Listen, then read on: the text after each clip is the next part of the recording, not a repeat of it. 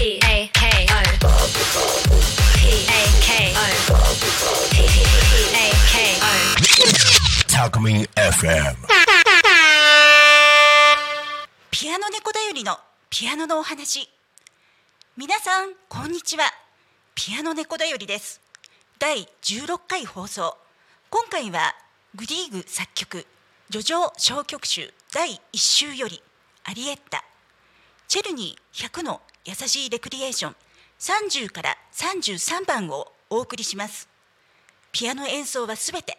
ピアノ猫だよりが演奏をしてスマートフォンで自分で録音をしています。それではグリーグ作曲叙情小曲集第1集よりアリエッタチェルニー100の優しいレクリエーション30番31番ロシアのテーマ32番ドイツの歌33番続けてお聴きください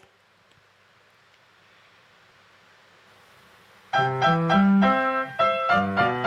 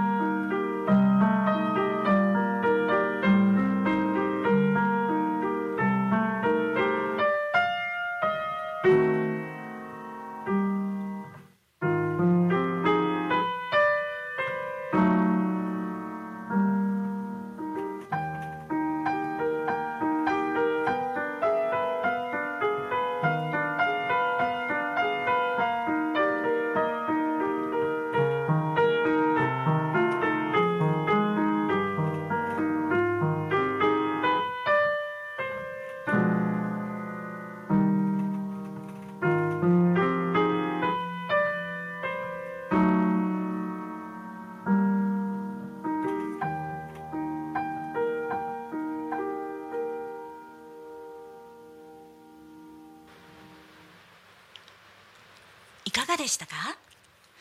今日は珍しくフリートークをしてみようかなと思います。それでですね 皆さんフリートークするのにすっごく緊張してるんですけれども早速原稿を読みながら間違えました。あの曲目なんですけれども私さっき言ったの逆に言っちゃってたみたいで一番最初がチェルニー100の優しいレクリエーション30番31番それから32番33番で、えー、今お聞きになっていただいたのがグリーグ作曲「叙情小曲集第1週よりアリエッタ」となります。ああもう早速間違えましたごめんなさい。えー、っとですねこの「アリエッタ」いい曲でしょ？すごくいい曲じゃだなと思うんですけれどもどうでしょう？でこの曲なんですけれども先日自宅で録音してでその録音をしたのをちょっと聞いていたんですけれどもあの私の子が「お母さんねえこの曲って寂しいよね悲しいよねクラシックのピアノの曲ってどうしていつも寂しいの悲しいの?」って聞くんですよね。でえ寂しい悲しい実を言うとこの曲ってあのよく長調短調って言い方をしますけど長調というのは明るい調子とよく言われていて短調っていうと,、えーと、暗い調子ってよく言われているんですね。でこれって実を言うと長調明るい曲のはずなんですそれなのになぜか物悲しく寂しい暗い感じがする人の感情っていうのはその人にのその何て言うのかなその状況とかいろいろな、まあ、ことで、まあ、明るいような感情を持つ時もあれば暗いような感情を持つ時もありますよね。いつも明るいだけの人とか暗いだけの人っていうのはいないと思います。でこういう曲を聴いていると昔の人も私た当たり前なんですけど私たちと同じように人間で明るいだけの感情暗いだけの感情というものではないんだっていうことがよくわかりますよね。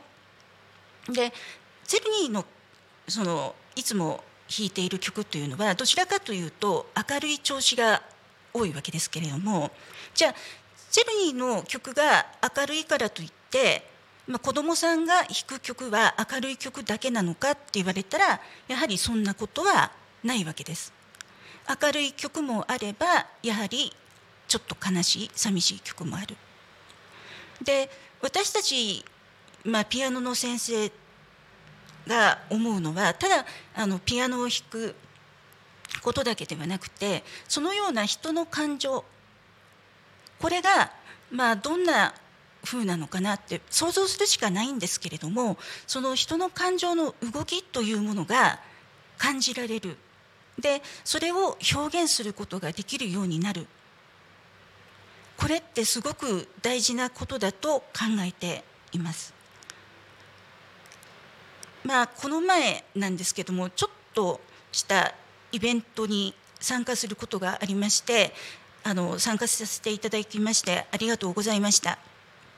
でその場所であの私の教えていたそのピアノの生徒さん卒業生の方に数人偶然ばったりと会ったんですね。ああ覚えてるみたいなそんな感じで偶然お会いしましたとっても嬉しかったです悩みがあるわけではなさそうなんですけれどもやっぱりねお子さんからすると大人に話しかけるっていうのは結構大変なんですよね。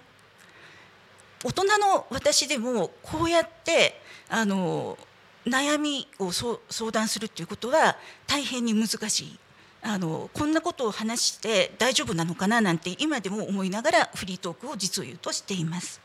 でもやはりねあのなんていうのかな。人と関わるっていうことは結局自分のことをさらけ出すということでもあると思うのでめげずにこうやって話しかけていこうかななんて思います。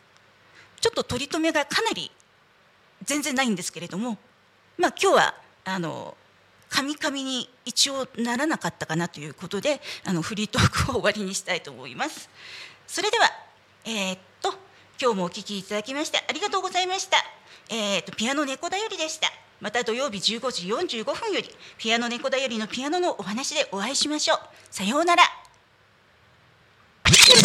タクミン FM